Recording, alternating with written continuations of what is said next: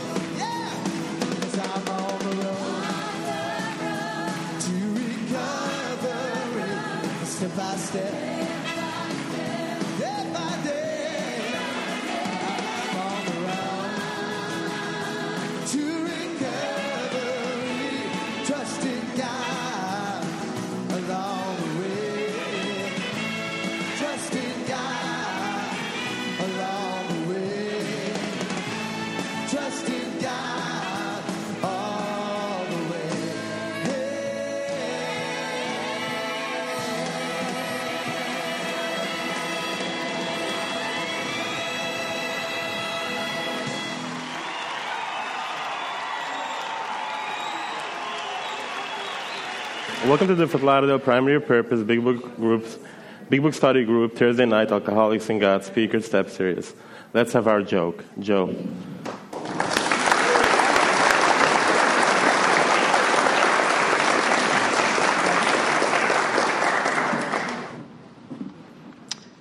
Hello, everyone. I am uh, Joey, your honorary joke teller for this evening.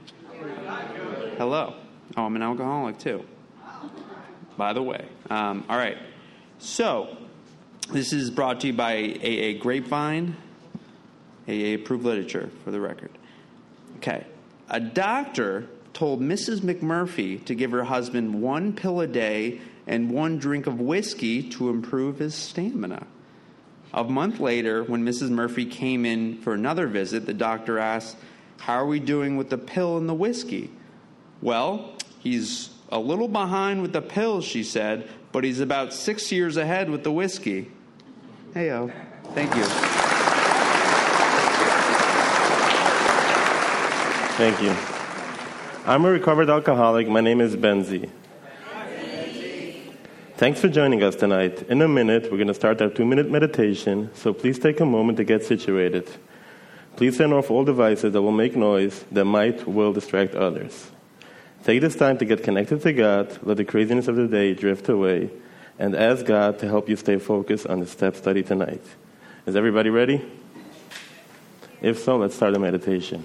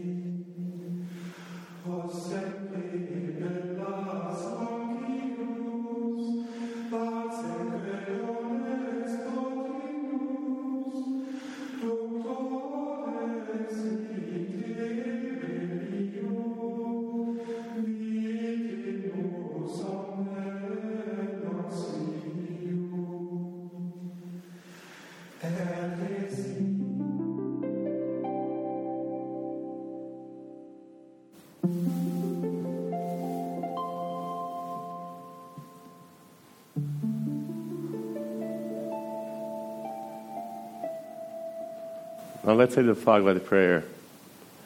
God, let your love shine through me like a fog light, so those who are lost, sick, and dying can find your love through me.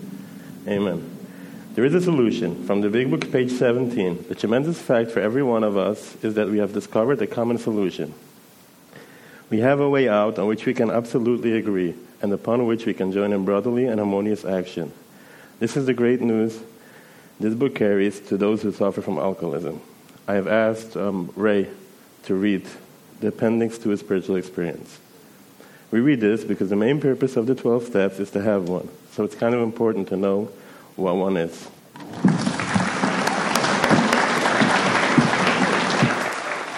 Ray, alcoholic. Hey, Ray, Ray. Spiritual experience. The terms spiritual experience and spiritual awakening are used many times in this book, which, upon careful reading, shows that the personality change sufficient to bring about recovery from alcoholism has manifested itself among us in many different forms.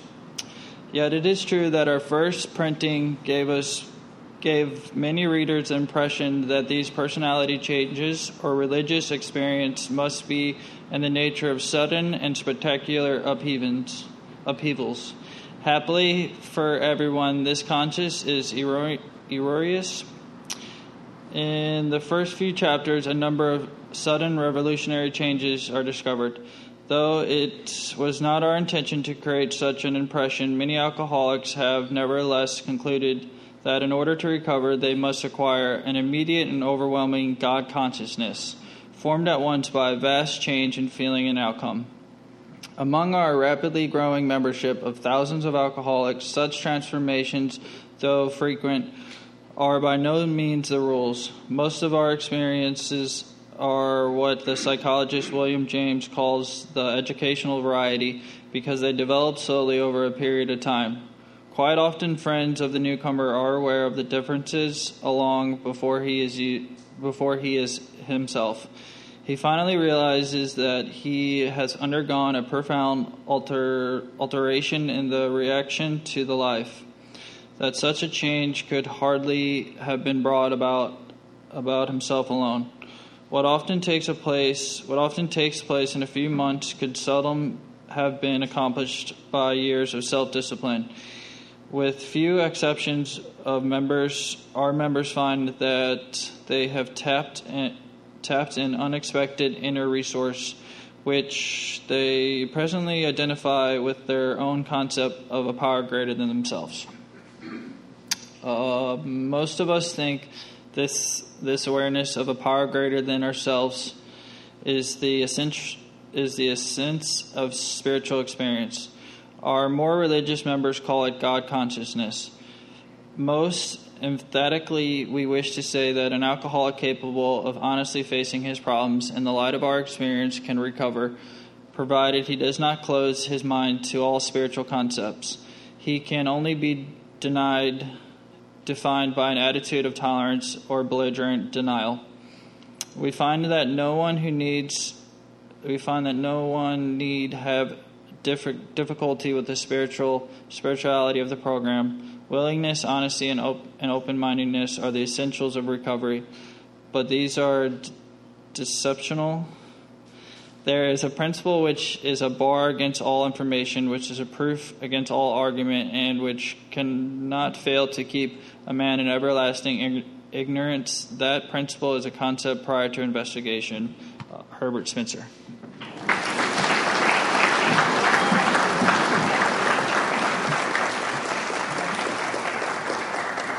Please refrain from disturbing others by talking or constantly getting up and sitting back down. This is a tech free meeting, so set your phones in airplane, meeting mode, or just turn them off. Now I have the pleasure to introduce Peter M. for the sixth session.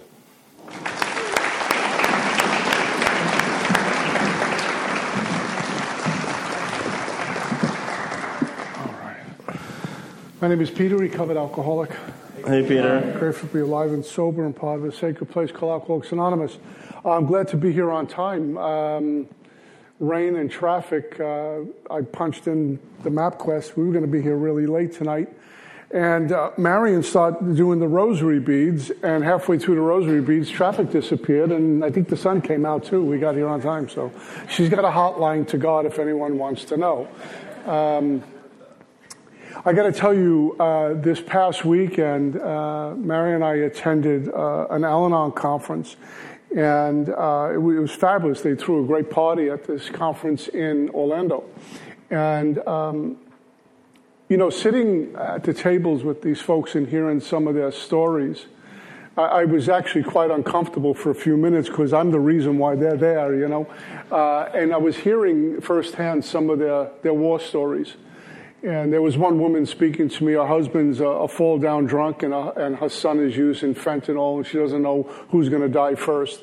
And uh, one woman, uh, her husband forgot he left the two dogs in the car and killed them and took the dead dogs to a vet and is trying to negotiate. Well, he did take them to the vet. And it, it, just one story after another, what these folks are against uh, their loved ones, husband, wives, children, who were active and doing what we would do. And the cool thing that we get to do is uh, we laugh at ourselves and, and, make fun of a lot of the things, but uh, never take alcoholism lightly.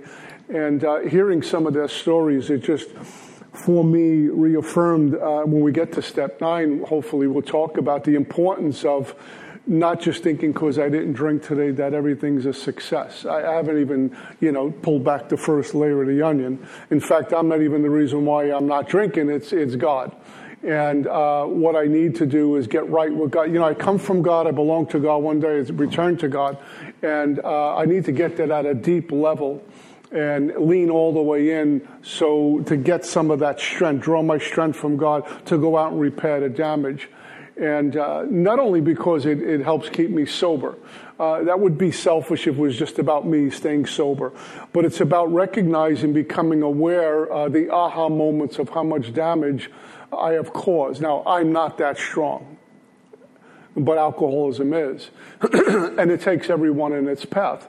Uh, Big Book says years of living with an alcoholic will make any child or wife neurotic. The whole family, to some extent, has become ill. And I got to hear about some of these folks their stories, whether it was over a cup of coffee, breakfast, or at the podium. Uh, and it was frightening to hear of it.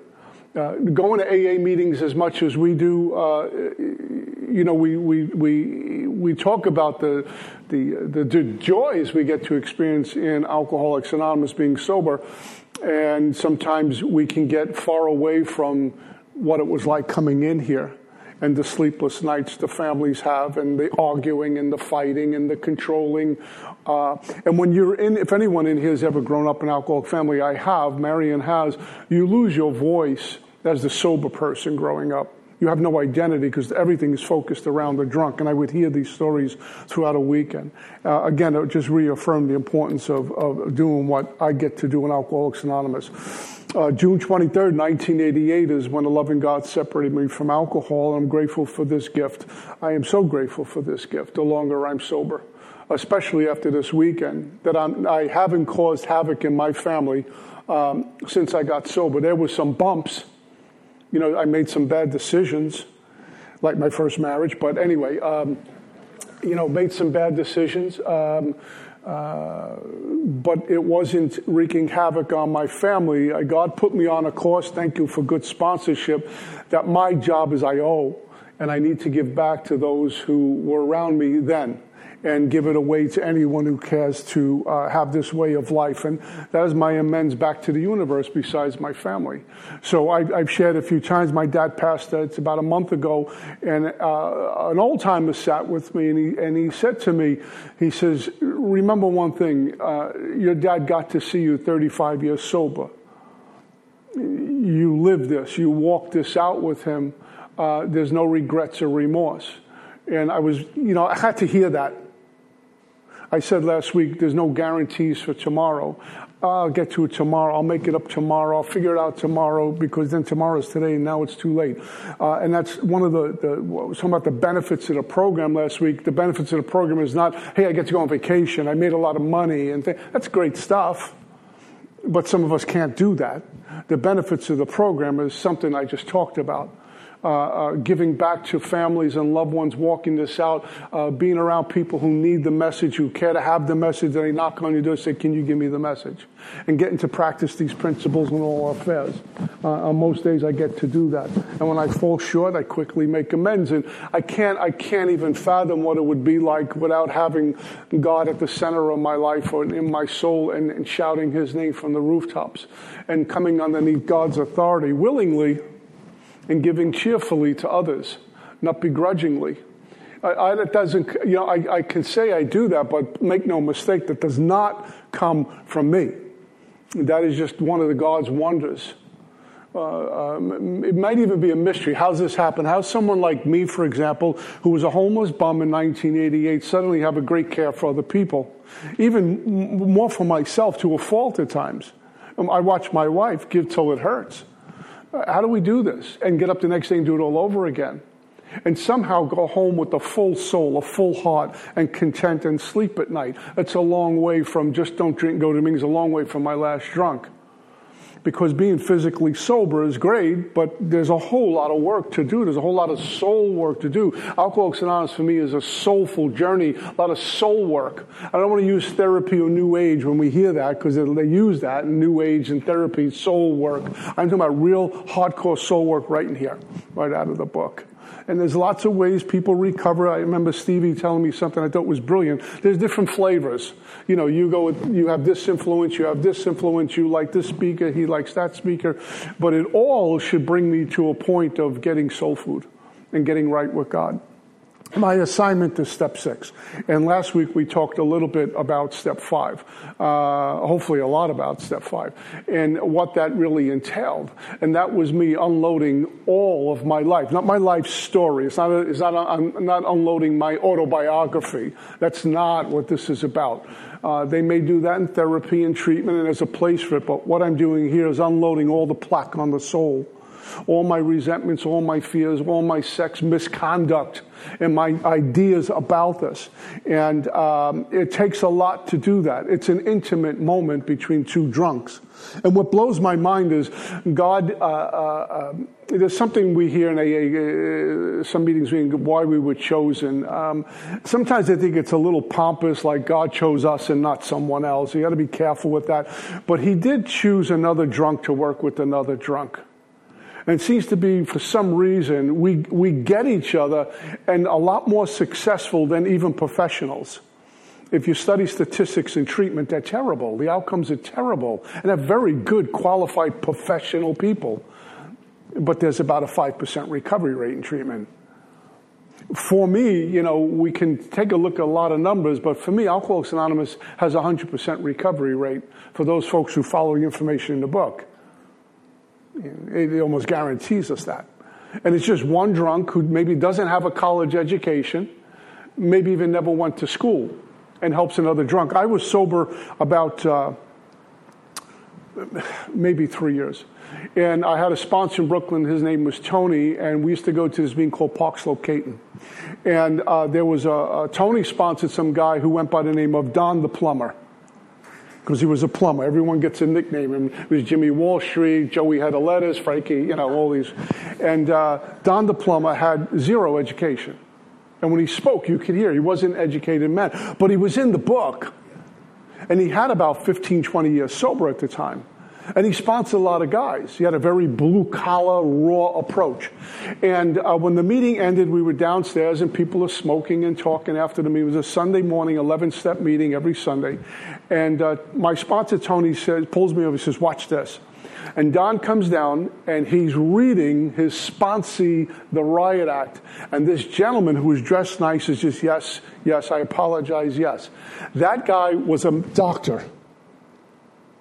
He was sponsored by Don the plumber who had zero education. And he was taking direction. This well educated MD was in a place of humility listening to Don bark at him because he was late for the meeting. It was a great lesson for me that to equalize as soon as I walk in the door to an AA meeting. We don't care about color, we don't care about money or what you do, that's nice. But in here, one drunk worker, another drunk is priceless, it talks about in the big book. is the most effective method if we're coming out of the book. And so when I did a fifth step with the sponsor, and every time I've done a fifth step with the sponsor, it's kind of intimate. I'm sharing things with the sponsor I normally wouldn't share from a podium in some cases. And it isn't anything that's going to uh, be so unique. I'm not a unicorn, but it, the ego gets pushed around a little bit and doesn't want to do that. But we do it. And after a while, we do because we like the effect produced by I know I'm in a safe place. I'm talking to another drunk. They probably did it or did it better. I had this, they can identify with that and they listen objectively and get feedback and navigate through some of the delusions and illusions I'm walking around with. And when I get done, it talks about this hour quiet time, which is so vital. And they really mean an hour. I know some cats who take 15 minutes and don't do it, or they'll get to it tomorrow. That's not what the book is saying. So I can't get what the book is saying if I'm not doing what the book is telling me to do, yeah? But it's really quiet. Some folks do five, six, and seven right in the house. Or Marion does that, five, six, and seven, or however long it takes. I usually send guys home. Some of my sponsors had me with them, some of them send me home. But it's my responsibility at this point, not the sponsor, to go and get an hour quiet time, which means I'm not on Facebook, you know, doing a selfie. I just did a fifth step, give me a like. You know? I'm not listening to music. I'm not watching TV. I'm not watching video. I'm not doing anything. It's really quiet. Now, the interesting thing about this quiet time, like in meditation, some of us don't like that because it's too quiet. I need some noise because I might hear things I don't want to hear. I might get too close to the center, and I don't really want to get that close to the center because I don't know what's going to be revealed. And I start to hear my own thinking in that quiet time and all the narratives. I don't like that. I'd rather have something in the background, some background noise to distract me from me or me from my truth. And that's why the book says a quiet time for one hour. It's vital. I'm open, wide open, and in the raw with my God, me and God alone. And I thank God from the bottom of my, heart that I know Him better, even though I may not. But I'm on the course. It, my experience has been we have a whole lot of God in us, and one day we realize I got a whole lot of God in me. I thought I was empty. It's been there all the time.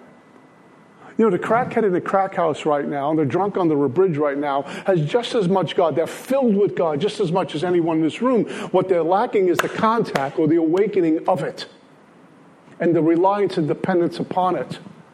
It's the whiskey bottle or the crack pipe or the, the whatever it is. That's my God, and I'm deaf, dumb, and blind to my truth. When we look at six, uh, on the way in here and while I'm in here, I can fall into illusions and delusions about myself, which take me further and further away from God. I want to look at defects. I look at them as well. I can trim off some of the dead leaves. I'm not looking to be completely transformed. It's too uncomfortable. How free do I want to be? How willing am I still? I need to lean into God to get that kind of willingness.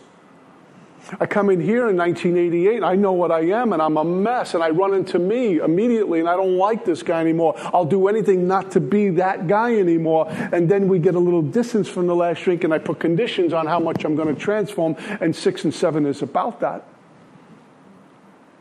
I see in my own religion. People know all the kneeling, sitting, standing, kneeling, sitting, standing, what to say, what to do. In the parking lot, they cut you off. This isn't about knowing the big book like, like a big book mechanic. If you know that, that's fabulous. It's really about where am I with God in this? How much dependence upon God? Am I looking for God for my strength or am I looking for other places for strength? How free do I want to be? I'm so afraid of what I might become, I hold on to what I've known. I'm so afraid God might take me to someone who's open and transparent and maybe some humility and kind and loving towards others and maybe become a gentleman for the first time in my life. No, no, no, I'm not going to go that far. I've shared from a million podiums, one of the things I had a problem with was trust. I, I grew up, uh, the lessons I got uh, from my dad and, and my uncles who were trying to help me I don't fault them for it. It was a different age. Like the 60s and 70s almost feel like it was like, like a billion years ago. The outlook on life compared to where it is now, I'm not saying better or worse, it was just different. It was a different rhythm. And what they would all tell me is never trust anyone. Trust no man. And they would tell me never trust a woman. And I'm thinking, but they're married. How do you have a marriage if you can't? That, but those were the values I got. The only thing they told me to trust is the money in your pocket. I remember being this drilled into me. The only thing you trust is the money in your pocket. Trust no one. So I arrive at AA and they tell me trust others. How far?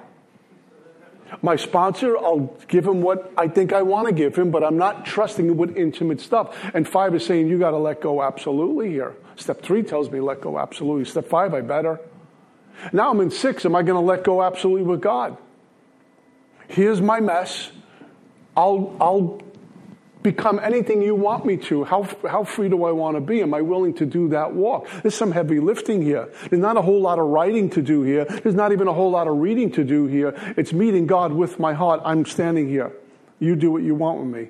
You completely remodel me again. When we look at step seven, it looks a lot like step three. It's actually a continuation.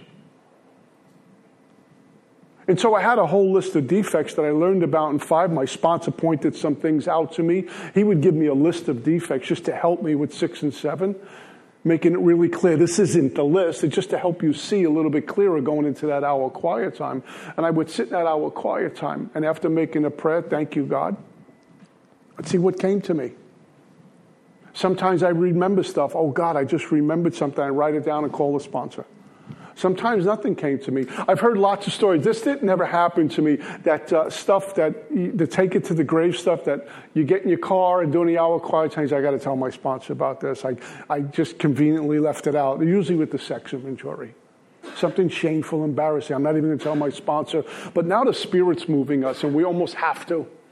You, you can't, den- we can try to deny God's message to us all we want, but we're uh, trying to run away from our own shadow. It's just going to be that. The truth will always find you. Say sinfulness will always catch you. And so I finished the hour quiet time and I, I, had some defects. Am I ready to have God remove all these things which I consider objectionable? I can't read out of the book tonight. I don't have my glasses, so I'm going to do the best I can all the things we consider are objectionable. Got glasses? Beautiful. Okay. I can see. See what happens after 40, man? I have hearing aids and eyeglasses. I don't know. Okay. It says, uh, if we can answer to our satisfaction. Let me go back a little bit. On bottom of uh, page 75, it says this um, carefully reading the first five proposals, we ask if we have omitted anything for building an archway which we shall walk a free man or woman at last. Is our work solid so far? The stones properly in place? Have we skipped on the cement put into the foundation? Have we tried to make mortar without sand?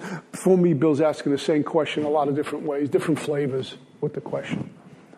This question might appeal to you. This question might appeal to you, but he's asking the same thing. Have I been thorough? Have I left anything out? Have I tried to sneak something through the archway that God's not going to know about? We all know the answer to that. You can't deny the truth. But if I'm clear, hey, I've been thorough with the sponsor, excuse me, been thorough with the sponsor, I give him everything or her everything. I turn to page uh, 76 and it says, if I can answer to those questions to my own satisfaction, and this is really cool. It's kind of a little subtle shift here. It doesn't say to the sponsor's satisfaction, to the home group satisfaction, to my therapist or treatment center satisfaction. I'm with God alone. To my own satisfaction, which implies I've been awakened a little bit. I put my foot on the truth for the, perhaps for the first time. And I can't get away from that. And only I know I've answered those questions. I'm not sure. I've held on to some stuff. Well, I'm free to go. Keep moving. Now, I was in a place of I'm ready to keep going, especially after you do this a few times and you know only good is going to come out of this. And I want more of God. I want to experience more of God's glory. I want to be able to be uh, more effective when I'm working with other people, so I keep moving. It says, if I can answer to my satisfaction, I look at step six, and it says, we've emphasized willingness as being indispensable. God's plans are always beyond my greatest plans, and what I think I'm doing good falls short in God's eyes because He can do much, so much better for us. How willing am I to continue? Indispensable simply means I can't do without willingness. It's absolutely necessary. So am I still willing? And if I'm hesitant here, what do I do? Go back to God. This is not about me saying, okay, I got a list of defects, I'm going to work on them. The biggest defect I can have is believing I can work on my defects. And worse, I don't have any.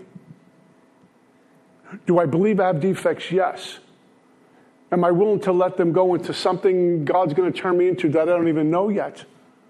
Bill talks in the 12 and 12, we think we're going to become the hole in a donut and become a non person, yet we become even greater. With all our faults, with all my brokenness, with all the shortcomings, with all of it, I will achieve greater things in His light as long as I'm walking on His path, practicing fidelity to God, yeah? So I got these defects, and I'm in a place of, okay, these are the things that are in my way. Trust is one of them. And the first time out, I've gotten much better with trust. I still stay close to the vest. It takes me a little while to begin to open up to someone. Uh, some people have said I'm stuck up and conceited. Maybe I am because I'm not the social butterfly. I'll, I'll, sit there and be real quiet. If I know you and, and, and there's a rapport, I'll start to kind of open up my top button, if you will, with you. But I'm not, I just don't do that. And maybe it's the way God made me. Some trust issues, I'm sure. But there was a time I would not talk. You have to prove yourself to me. I don't do that anymore. Not to that extent, anyway.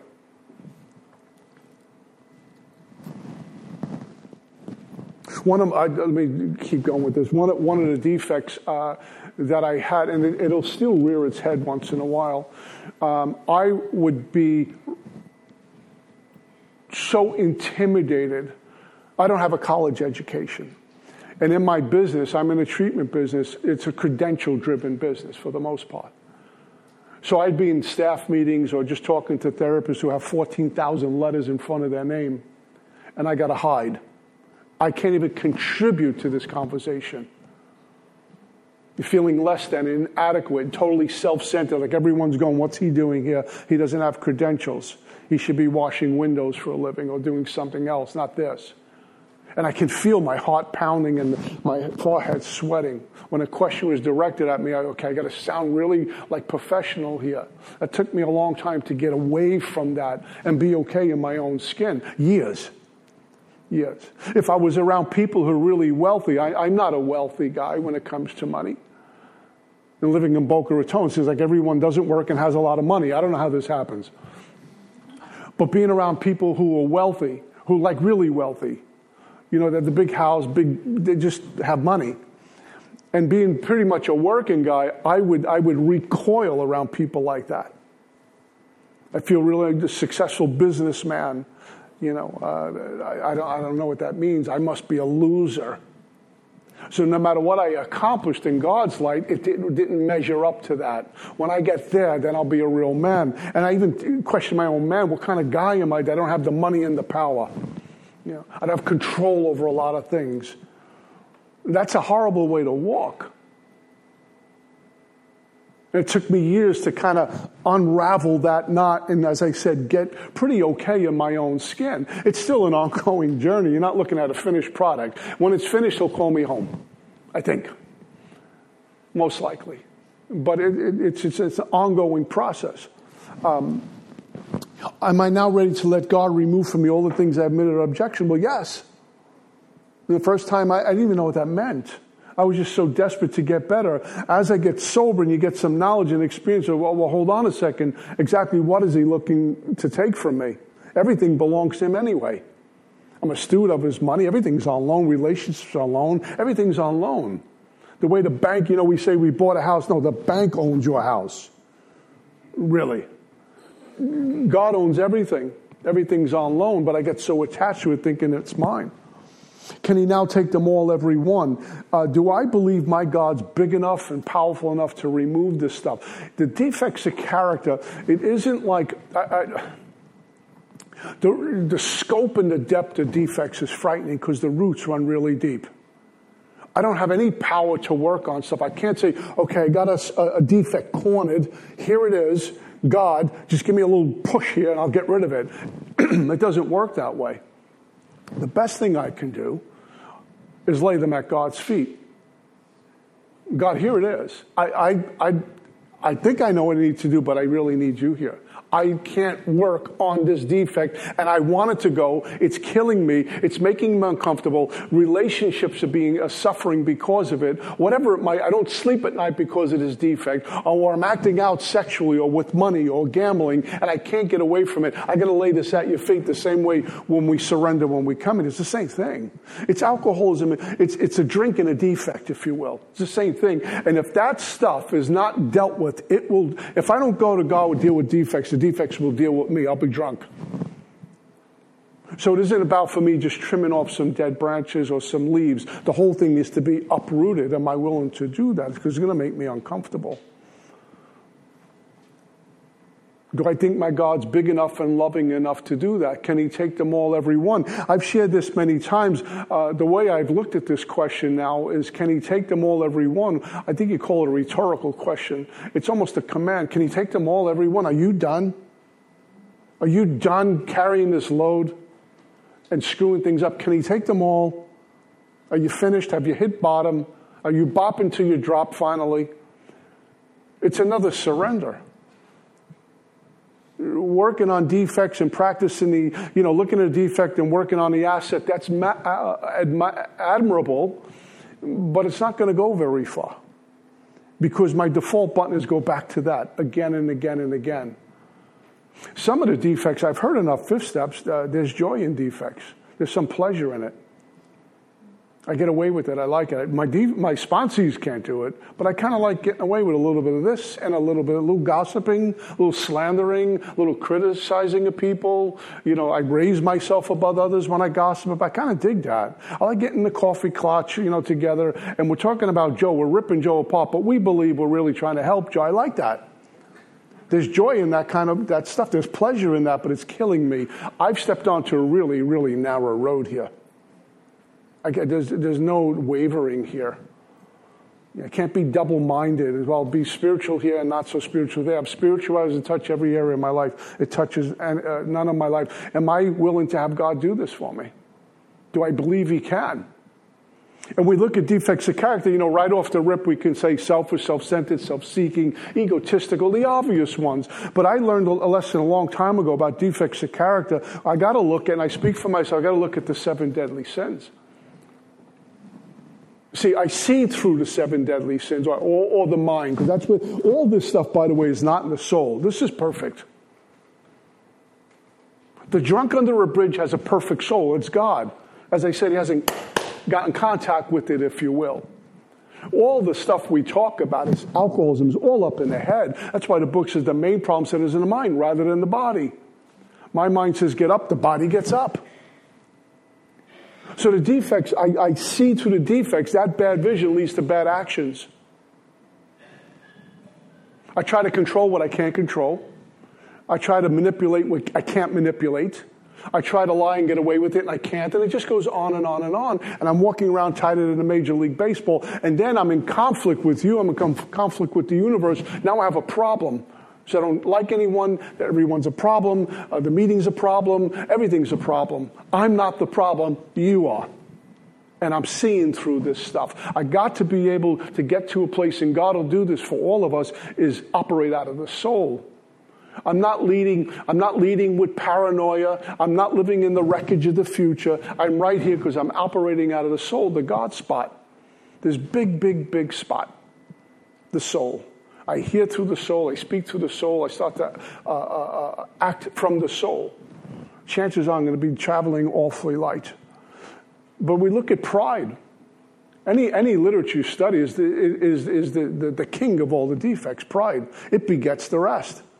And right with pride is a kissing cousin called ego. They're best friends. But it's pride, which I put myself in place of God. Why do I need God where secretly Deep down in here, in here, I believe I'm God. You need to do those things, not me. You need to praise me. My sponsor, my old sponsor, said we don't like to be liked. We don't want to be liked. We need to be worshipped in AA. I got to be the big gun on campus. I'm God. I know what's right for everyone. I'm constantly giving advice because I don't use mine. I go to my religious community. I know all the all the cues, what to do, and I use those kind of um, uh, behaviors, I, I, can't think of the right word, uh, uh, but I don't live it. Or I use God as a weapon rather than an act of love. I hold it against someone. I use maybe my big book information as a weapon again. You'll go, you go to me, you hear people getting up there speaking about the big book, and they're hollering, they're, they're lecturing you. And their talks isn't about I, but it's about you need to, and you need to, they need to. That's playing God. I don't know what you need. Unless you come to me, we'll talk, and I'll take you through the book. Pride the complete opposite of humility. And I can't even make myself humble. That's a God job. As soon as I think I'm humble, I'm prideful. If I think I'm really humble and I got to get humble, I'm probably narcissistic. I don't have the ability to touch humility. We all have it in us, but God's got to get us there when we kill off pride. We look at anger. Anger insists I'm right. Anger gives me an excuse to gossip, slander, backbite, all of it. If someone's successful, I'll do things like, you know, uh, Joe uh, uh, uh, owns this big company. I'll say something like, well, that's because Joe's father was rich and it was easy for him. Because I don't have it. Anger. It blocks any pathway to peace, to love, to understanding, to companionship, to being cordial with people. And we can express that outwardly or inwardly. Anger. Anger will lead to rage, and then I got to apologize if I wind up in jail. Anger. Anger needs time, by the way. You know, you rehash stuff, you get angrier. Love doesn't. Love is right now. I look at envy, I look at other people's blessings and count theirs rather than my own. I'm always looking around. There's a book, uh, there's something called Dante's Inferno. What, in, in the people who walk with envy, their uh, eyes are sewn shut. And the, the, the, the, the idea is I say, stop looking at what he has and she has. The prideful people have these big, heavy bags of rocks on them to keep them close to the ground, symbolizing humility. But I'm walking around looking at everyone's, counting everyone's blessings rather than one, the ones God has given me. Everything I have has been given by, to me by God. So why do I brag about what I have? What I need to say when someone says, hey, that was a good job, oh, thank God for that. That's why when I'm done with the talk, and people say, nice job, thank you for sharing, I don't get my car and go, wow, I, that was pretty good. I thank you, Father. Mm. Envy. Envy is kind of kissing cousins with, with, with even jealousy. Envy is, is deadly because my, my best friend could succeed, a, a sibling could succeed, and inwardly I despise them because I believe I should have it, not them. And I'll, I'll share something with you. Uh, I was uh, active um, about, I don't know, 25. My middle brother got uh, a job on Wall Street. Uh, he was the white collar, left brain, go to school, get a job you know, be self-supporting was on, con- on contribution. Something was really wrong with him. Yeah. And he went to work for some, um, I forget the Wall Street firm, big famous Wall Street firm, and he was doing quite good. And he got his first Christmas bonus. Now this is 1980, I'm going to say 85-ish. And he came home, he was just elated, and he was telling my dad, I just got a $25,000 Christmas bonus. Now, that was peanuts compared to the big wigs there, but a kid who's just out of school a year or two working, 1985, that's a lot. I'd take it right now. That's a lot of cash. I was seething on the inside. I didn't tell my brother congratulations for two days. I'm supposed to have that. Why not me? Oh, sure, dad let him study and go to college, and I was now I'm angry with my dad. Now I'm angry with my younger brother because my younger brother says, let's go out and get drunk. Come on, let's go celebrate. This is great, you know? And I'm just, I'm just boiling over this. That's envy. I'm looking at his blessings, not counting my own. I'm not happy for my brother. I'm hating him. That's envy.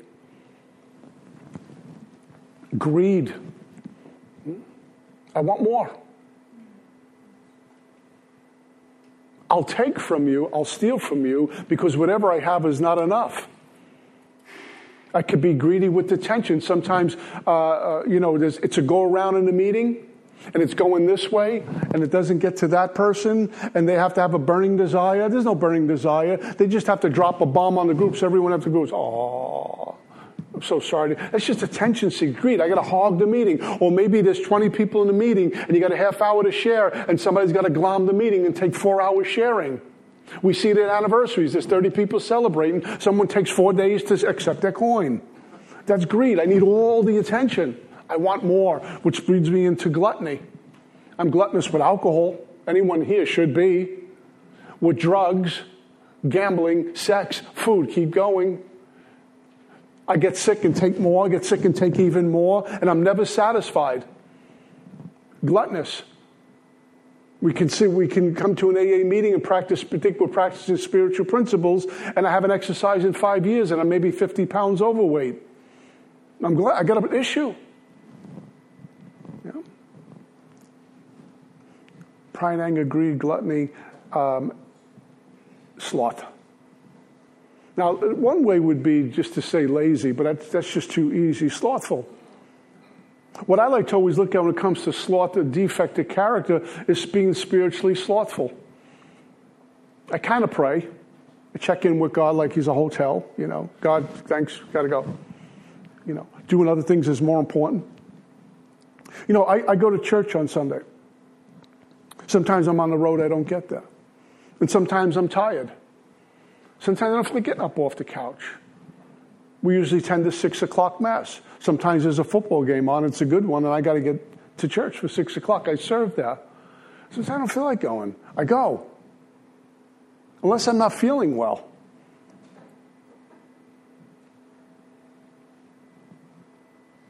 Get a drunk, say, listen, would you speak at a group anniversary Sunday morning. It's about a two hour drive uh, somewhere in, on the west, maybe in Naples. It's a big group anniversary, Sunday morning, 8 o'clock. Can you speak? I'm there.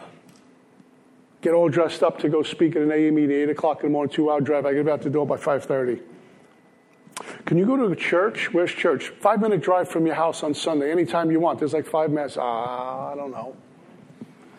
You know, so much, you know. And most masses aren't even an hour, they're 50 minutes depending on the priest, sometimes they're 45 if he's got a golf uh, uh, appointment. I can't do that. I'm spiritually slothful. I don't pray really. I don't meditate much. I don't do any inventory. I don't do the steps. I talk about them. I don't do them. I kind of have a spot, but I really don't.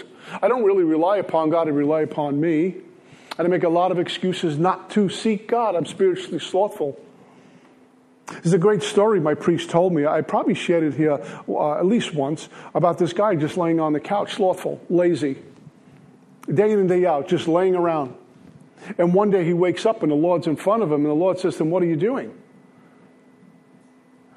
Guy drop, gets off the couch, drops to his knees. He says, I don't know, Lord. I just sit here all day. Don't do anything. Says, I have a task for you to do. He's anything. Tomorrow morning, he says, I'm going to put a big rock, big boulder in front of your doorway. I want you to wake up early and start to push the boulder. He's anything. And he starts to push first thing in the morning, puts on his sneakers, opens up the door. There's the boulder, starts pushing sun up to sundown.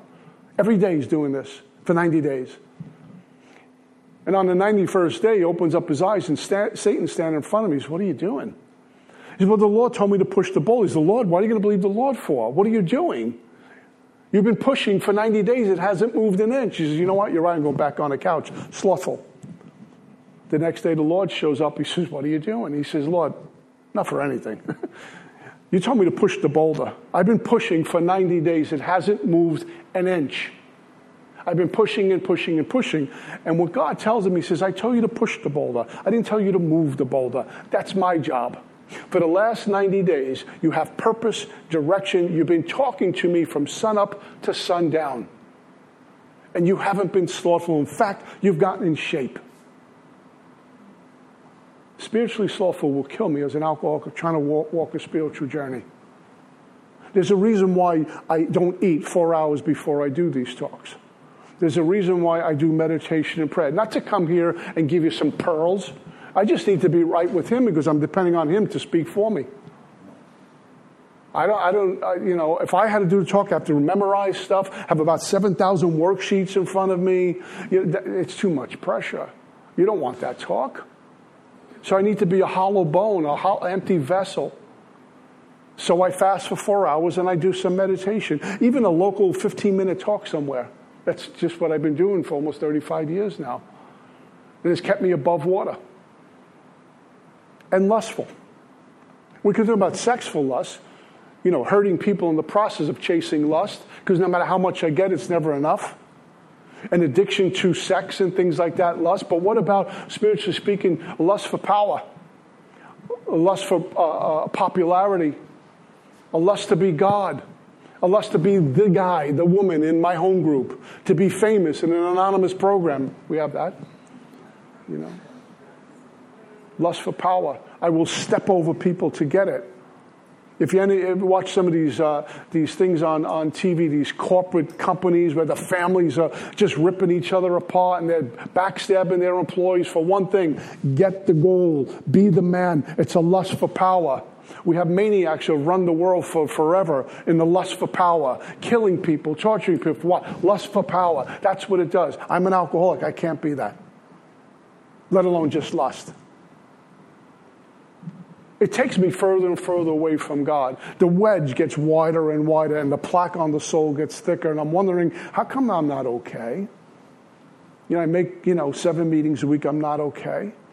And I start to drift away from you, which is deadly. Because I'm consumed with me again. I got seven deadly sins running my life. I could practice the opposite by going to God, like some humility, some love when it comes to greed, there's something that says if I have uh, two shirts, one shirt belongs to me, the other belongs to the person who doesn't have one. Gluttonous is moderation.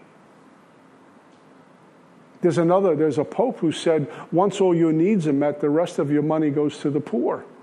Ouch.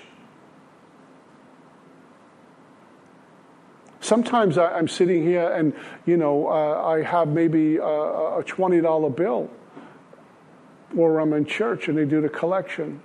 That's not going to kill me. It'll do the group good. So I give it. I'm only saying that now to make a point. Not, I don't want anybody to think, oh, look at this guy, he's a big shot. But why not? It's going to a good thing. Cheerfully, I give it. God will t- take good care of me. I'm not buying stuff I don't need to impress people I don't like.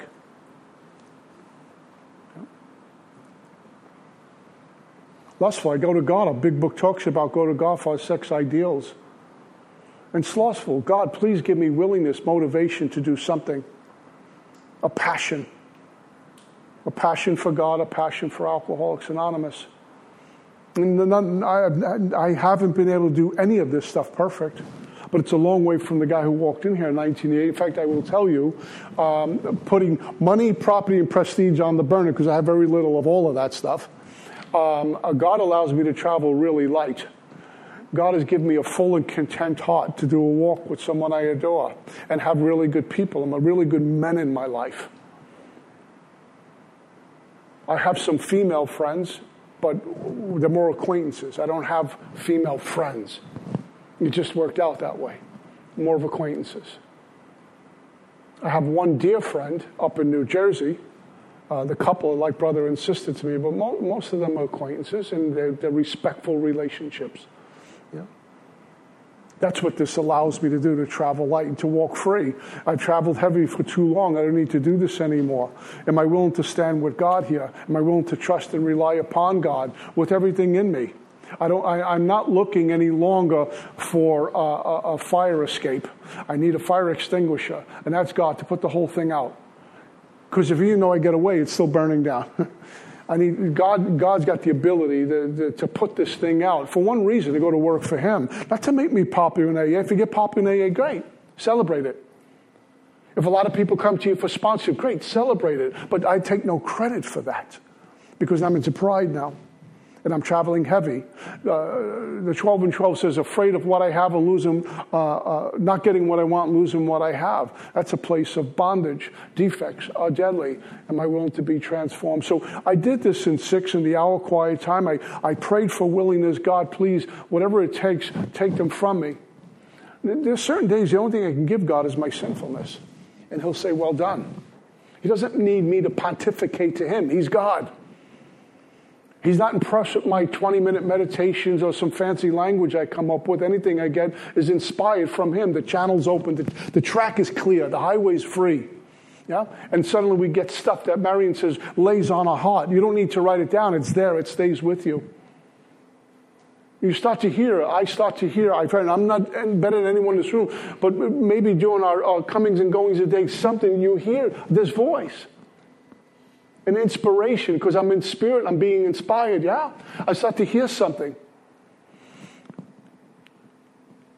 Okay, sometimes I come out of meditation, it's a 20 minute meditation, it's like nothing, nothing happened just now.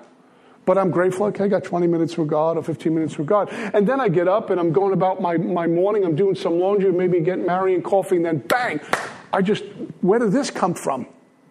It makes perfect sense. It could be a phrase, it could be a word, it could be some insight into something. It could be you need to start forgiving this person. And once I get the truth, now I'm walking free. I'm not in the dark about something. But if defects it in a way, I can't hear that. I don't want to hear it. I can't see it, nor do I want to see it. So God kind of pries us open. And what we're going to do next week in step seven is do a seven step prayer because what I think is good might be bad, and what I think is bad might be good. It's none of my business once again. It's again another surrender. God, take me like the wretch I am. Here I am in step seven, and remold me, remodel me once again, because I'm about to go out there with your name tattooed across me as I go knock on a door, hat in hand, and make amends. I better be spiritually fit to do that stuff. Or we got to go back and make amends for the previous amends. We don't want to do that. So we chop wood and carry water, and uh, uh, God has a lot of work to do and willing to do it. He just needs me to be a, uh, like a willing participant. Yeah? That's all I got. Peace.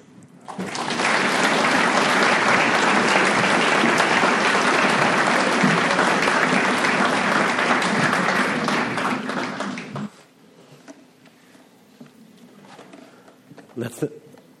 Let's sing the speaker one more time.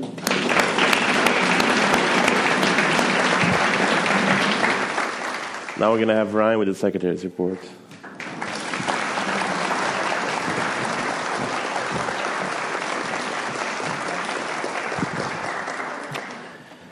Uh, I'm Ryan. I'm your alcoholic secretary. Uh, in keeping with the seventh tradition, which states that every group shall be fully self supporting, declining outside contributions, the baskets are now going around. We also have QR codes on the back of the chairs if you want to give that way. I've asked Jordan to read the recovered statement. We read this notice to explain why many people in AA re- identify as recovered rather than recovering and what it exactly means to be a recovered alcoholic. So let's welcome up Jordan.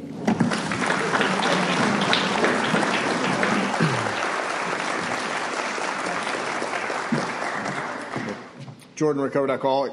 Jordan. Recovered. We are not cured of alcoholism, recovered but not cured. That presents a conflict of a conflict to some alcoholics. If we were cured, we would be we would be able to drink responsibly. No, we are not cured. The allergic reaction to alcohol will remain with us for our lifetime. But we have been restored to sanity. That was the problem. The main problem the alcoholic centers in his mind rather than in his body. we are now sane where alcohol is concerned. Consequently, we have recovered.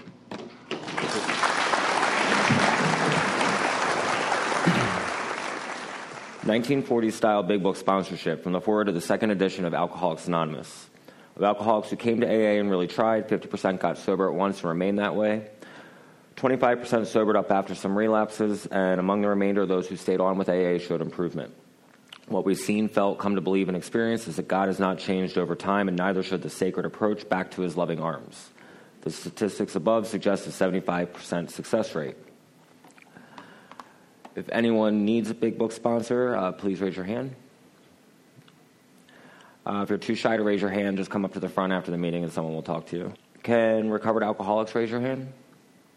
Awesome. If your hand's not up, just talk to someone whose hand is. Is anyone celebrating a year or more uh, of sobriety in this month, this past month? All right, we got a couple announcements. Intergroup is where you can buy AA related literature and medallions. Intergroup is also responsible for creating our Where and When and scheduling the AA hotline. Stop by and visit them. Next, Broward County Institutions Committee is responsible for bringing meetings into places where people like us can't get out to an AA meeting, such as jails, detoxes, and rehabs. They meet monthly to organize the meeting schedules at the 12 step house. Do we have any BCIC committee members out there right now? So if you're interested in that, just talk to Kelly after the meeting and she'll give you some more information. Here are some upcoming service opportunities. We have flyers in the back and some of AA's upcoming events. I can't read that. Grapevine magazine magazine for a year. You can get a free book from grapevine.org. October 27th to the 29th is the second annual Bull in the China Shop Corral. And then next Thursday, we have Peter doing a seventh session, so definitely come check that out. And then Monday nights is our primary purpose big book study upstairs on the third floor, same building, same time. Uh, so definitely come check that out as well. We have CDs, mugs, large print big books, little red books, and big book dictionaries for sale on the table in the back. If you're interested in any of that, just see a home group member after the meeting. We meet every Thursday starting promptly at 7:15, and we ask that you be courteous and ready to begin at the sound of the bells. Thank you, and we'll see you next week.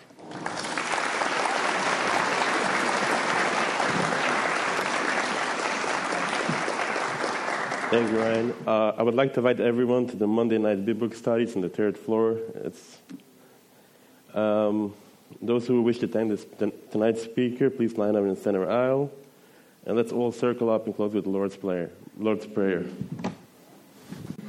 We're going to take a moment of silence for those that are still sick and suffering in and out of the rooms.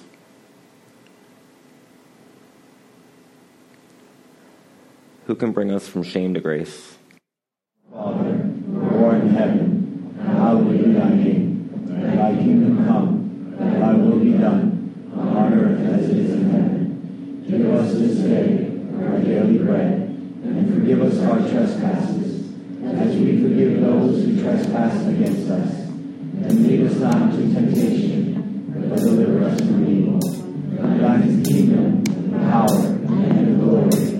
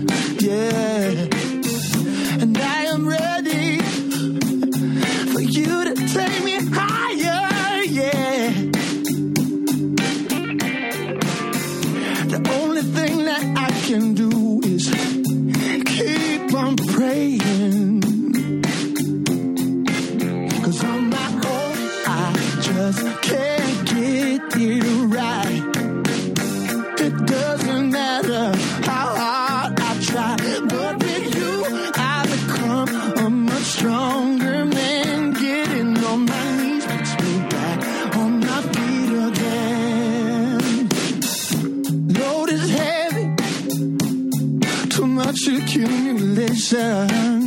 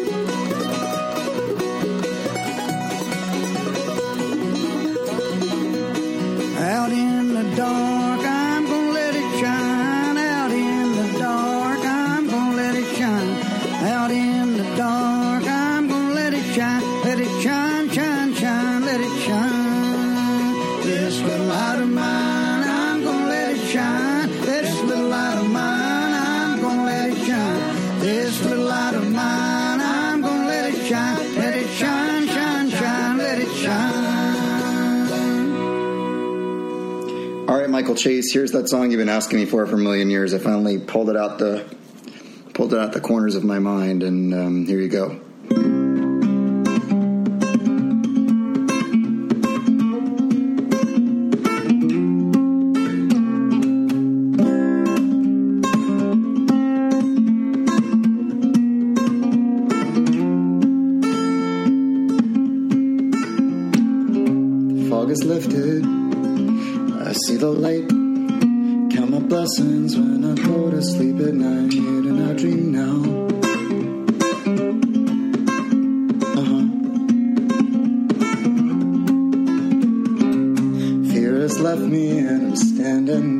A pile of bricks now lies where once there stood a wall that I hid behind. For all this time. Sometimes it takes a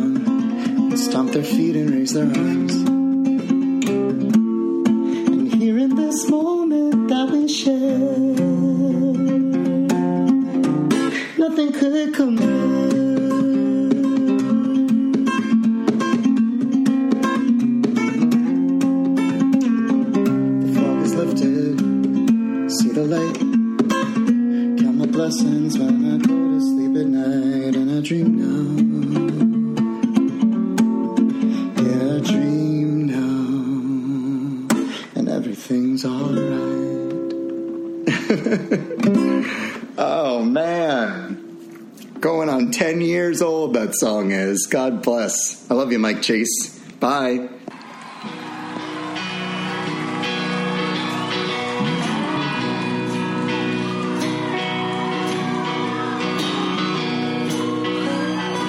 I think you know this one, don't you?